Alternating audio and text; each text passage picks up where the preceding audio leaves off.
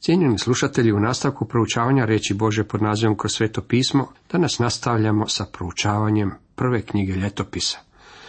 Osvrćemo se ponovo na 11. poglavlja i započinjemo proučavati 12. poglavlje.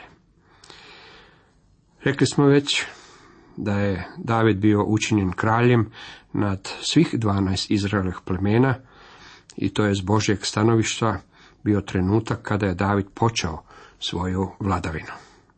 U nastavku je u četvrtom redku čitamo. Onda je otišao David sa svim Izraelom na Jeruzalem, a to je Jebus, jer su ondje bili Jebusejci i živjeli su u onoj zemlji.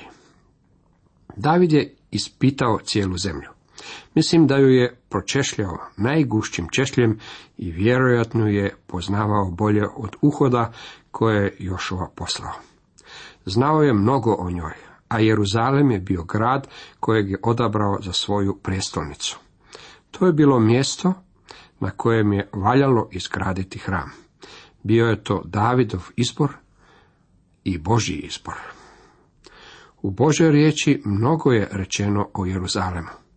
Naravno da se tu ne radi o Jeruzalemu kakvog poznajemo danas. Mnogi od vas posjetili ste Jeruzalem ili ste vidjeli brojne fotografije snimljene ondje.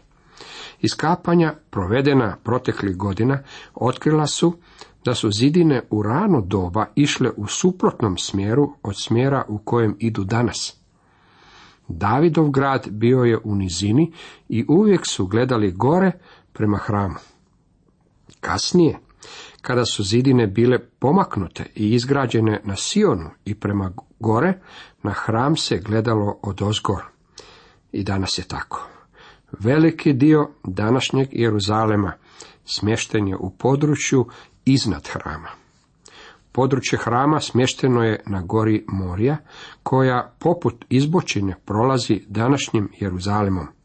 Na tom je mjestu izvan zidina smještena Golgota, mjesto na kojem je Isus bio razapet. To je mjesto koje je David odabrao. U petom redku dalje čitamo. Ali su jebusejci poručili Davidu, nećeš ući ovamo. Ipak David osvoji Sionsku tvrđavu, to jest Davidov grad. David je osvojio Sionsku tvrđavu i to je bilo mjesto na kojemu je izgradio svoj dvor. Gora Sion bila je Davidu vrlo draga. Šesti redak dalje nastavlja, jer je David rekao, tko prvi porazi Jebusejce, bit će vrhovni vojvoda i knes. Prvi se popeo Sarvijin sin Joab i postao vojvoda. Joab je bio čovjek broj jedan u Davidovoj službi. Bio je Davidov savjetnik i bio je ključna osoba u upravljanju Davidovom vojskom. On je pripadao Davidovim odličnicima. Sjetit ćete se da nam je već bilo rečeno nešto o njegovim junačkim podvizima kada je prvi puta došao k Davidu. Događajima o tome kako je vodio vojsku i kako se borio za Davida. Ovaj čovjek postao je njegovim vojvodom. Modernim rječnikom rekli bismo da je on upravljao Pentagonom Davidovog vremena.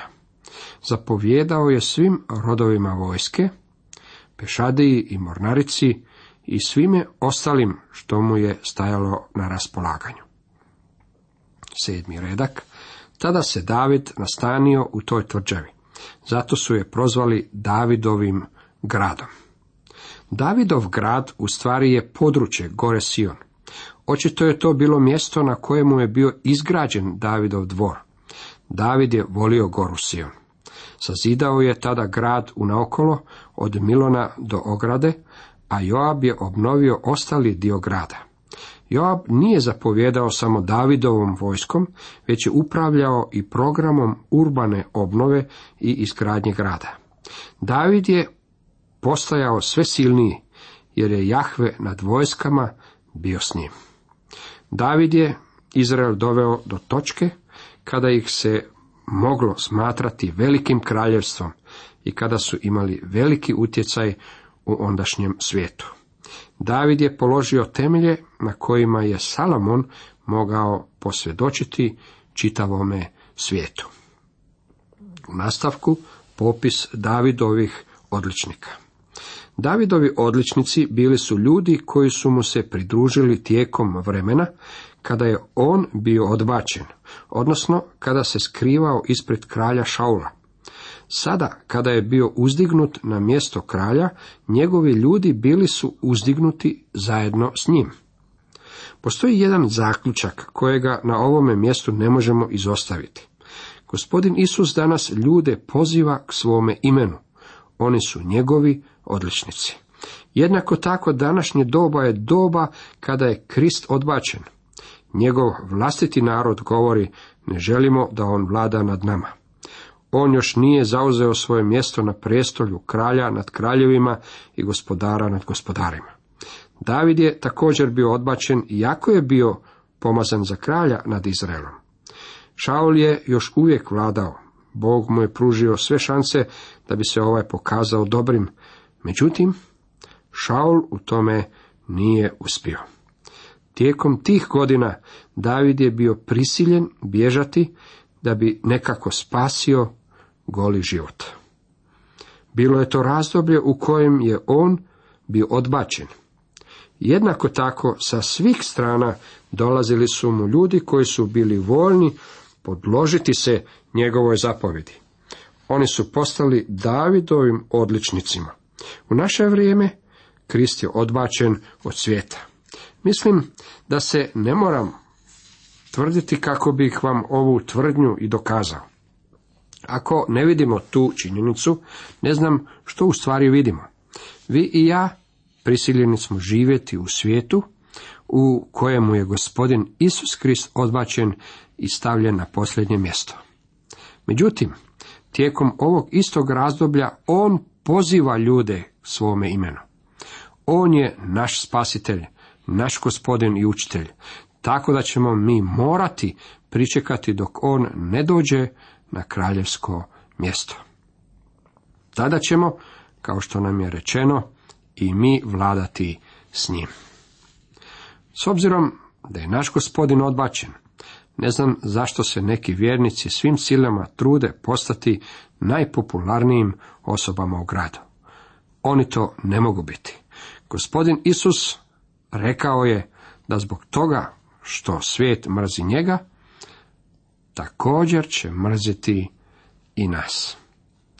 Ako danas uživate u popularnosti, vrijeme je da dobro pogledate u sebe. Pokojni dr. Bob Schiller običavao je reći. Ja čovjeka ne prosuđujem po njegovim prijateljima, već po neprijateljima koje ima. Ako te, imate prave neprijatelje, vi ste u redu. Dragi prijatelji, ako ste pravi vjernici u gospodina Isa Krista, tada sva đavlova gomila biti će vašim neprijateljima. Živimo u razdoblju kada je Krist odbačen, a on još uvijek sebi poziva svoje odličnike. Tri čovjeka koja su istaknuta kao najveći bili su ljudi koji su Davidu doveli u vodu iz Betlehemskog studenca. Čitamo o njima od 15. do 19. redka. Trojica su između tridesetorice jednom sišla do hridi k Davidu u Adulamsku pećinu, kad su filistejske čete stajale u taboru u Refaimskoj dolini. David je tada bio u svojoj kuli, a filistejska je posada tada bila u Betlehemu. David uzahnu.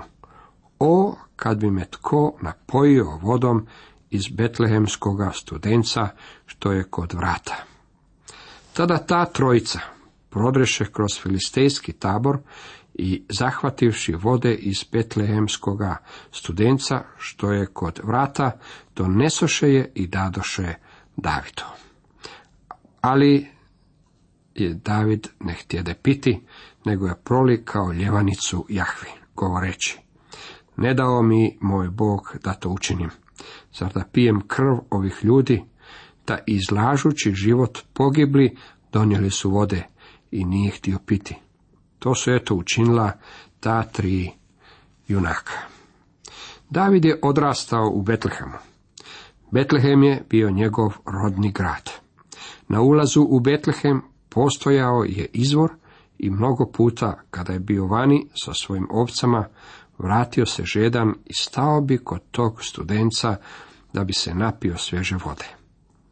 Sada su filistejci zauzeli Betlehem i David više nije mogao do zdenca u kojem se nalazila najbolja voda na svijetu.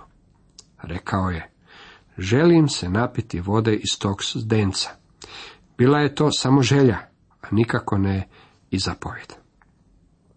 Ova trojica probili su se kroz filistejske linije, došli su do zdenca, zagrabili su vodu i odnijeli je Davidu. Zanimljivo je da ju nije popio, već ju je kao ljevanicu izlio pred Jahvom.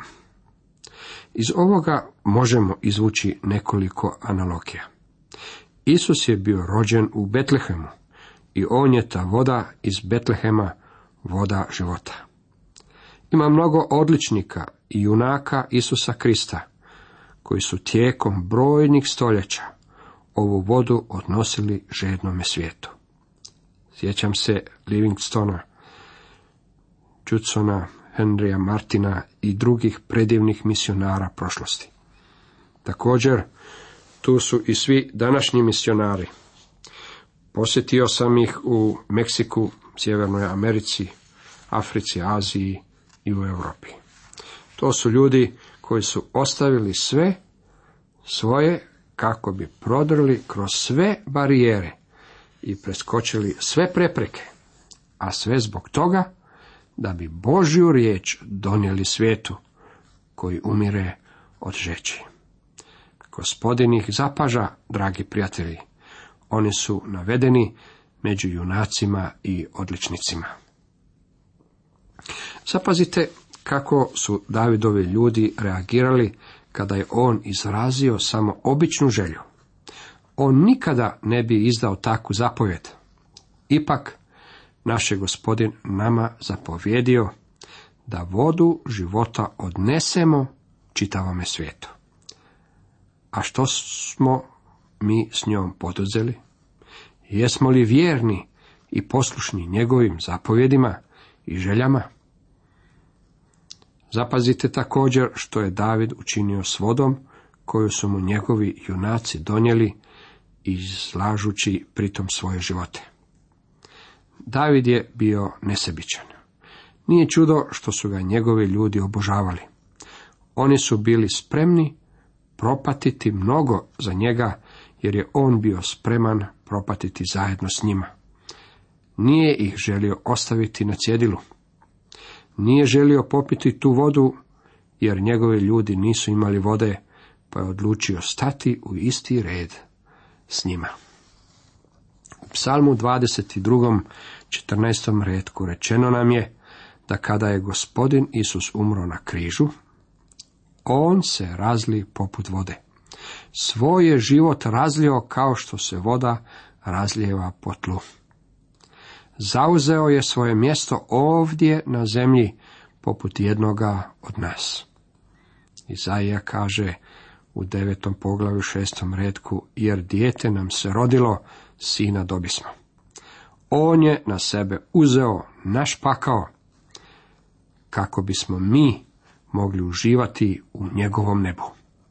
Dragi prijatelji, ako želimo biti nagrađeni od njega, moramo biti spremni žrtvovati se za njega.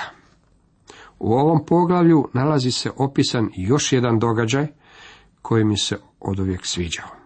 U 22. redku čitamo. Jojadin, sin Benaja, junak iz Kapsela, bogat junačkim dijelima, ubio je dva sina Arela iz Moaba. On je jednoga snježnog dana sišao i ubio lava usred jame. Ovo mi se sviđa. Ubio je lava. Jeste li zapazili kada je to učinio? Bilo je to jednog snježnog dana. Naš gospodin zapazio je ovu činjenicu. Također mislim da će gospodin zapaziti svoje ljude koji vjerno odlaze u crkvu bilo sunce, bilo kiša. U 12. poglavlju nalazi se samo jedan događaj na koji bih vam želio skrenuti pažnju. K Davidu su za vrijeme njegovog proganstva došli neki ljudi iz Gadova plemena. Evo što je o tome zapisano. Čitamo od 14. do 18. rijetka sljedeće. To su bile od Gadovih sinova vojne starješine, najmanji nad stotinom, a najveći nad tisućom. To su oni koji su prvoga mjeseca prešli preko Jordana, kad se razlio preko svih svojih obala i koji su rastjerali sve stanovnike iz dubokih dolina na istok i na zapad. Došli su i od Benjaminovih i Judinih sinova k Davidu u tvrđavu. David je izašao pred njih i progovorivši rekao im, Ako dolazite s mirom k meni, da mi pomognete, moje će se srce ujediniti s vama. Ako li ste došli da me izdate mojim neprijateljima, neka Bog naših otaca vidi i neka osudi, jer nema nepravde na mojim rukama. Tada duh obuze Amasaja, vojvodu nad tridesetoricom, i ona reče, tebi Davide, s tobom sine Išajev mir. Mir s tobom, mir s onim tko ti pomaže, jer tvoj pomoćnik jest tvoj Bog. Tako ih je David primio i postavio ih među vojvode nad četama. Ovdje nalazimo skupinu ljudi koji su došli k Davidu. Preplivali su rijeku Jordan u vrijeme poplava. Upravo kad su htjeli odustati, David im je pošao u susret. Nije znao jesu li prijatelji ili neprijatelji, pa im je rekao. Ako mi želite nauditi, uništit ću vas. Oni su mu odgovorili, o ne Davide, mi smo došli biti na tvojoj strani. Željeli su živjeti za Davida. Željeli su biti na njegovoj strani i u njegovoj službi. Danas ima previše kršćana koji misle da ako žele biti u službi za Krista, moraju biti prezaposleni. Međutim, cijela stvar sažeta je u jednom pitanju. Želiš li živjeti za Krista? To je bilo ono što su ovi ljudi iz Gadova plemena rekli Davidu. Želimo biti na tvojoj strani Davide. Želimo se podložiti tebi i živjeti za tebe. Duhovnu primjenu ove istine možemo unaprijediti za jedan korak. Svojom smrti i uskrsnućem Krist vas je preveo preko Jordana i blagoslovio vas je svim duhovnim blagoslovima. Pavao je to izrazio sljedećim riječima. Blagoslovljen Bog i Otac gospodina našega Isusa Krista. On koji nas blagoslovi svakim blagoslovom duhovnim u nebesima u Kristu. Međutim, trebate se vratiti u svijet i živjeti kršćanskim životom. Gospodin Isus molio je za svoje zabranike. U Evanđelju po Ivanu 17. poglavlju 15. redku čitamo Ne molim te da ih uzmeš sa svijeta, nego da ih očuvaš od zloga. Moramo živjeti kršćanskim životima ovdje i sada. Dragi prijatelji, jedino mjesto na kojem ćete imati prilike živjeti kršćanskim životom je upravo ovdje na zemlji. Da biste to učinili, morate se predati Kristu. Kršćansko življenje ili život za Krista i pod njegovim vodstvom nije nikakav kompromis, lagodan život ili licemjerje, kakvime ga neki ljudi pokušavaju prikazati. Da biste živjeli za Krista, morat ćete preplivati na bujalu rijeku. To će vas koštati. Morat ćete doći k onome koji je mnogo veći od Davida, gospodinu Isusu, i predati se njemu. O, kako je divno nalaziti se u njegovoj službi i pod njegovom upravom. Cijenjeni slušatelji, toliko za danas.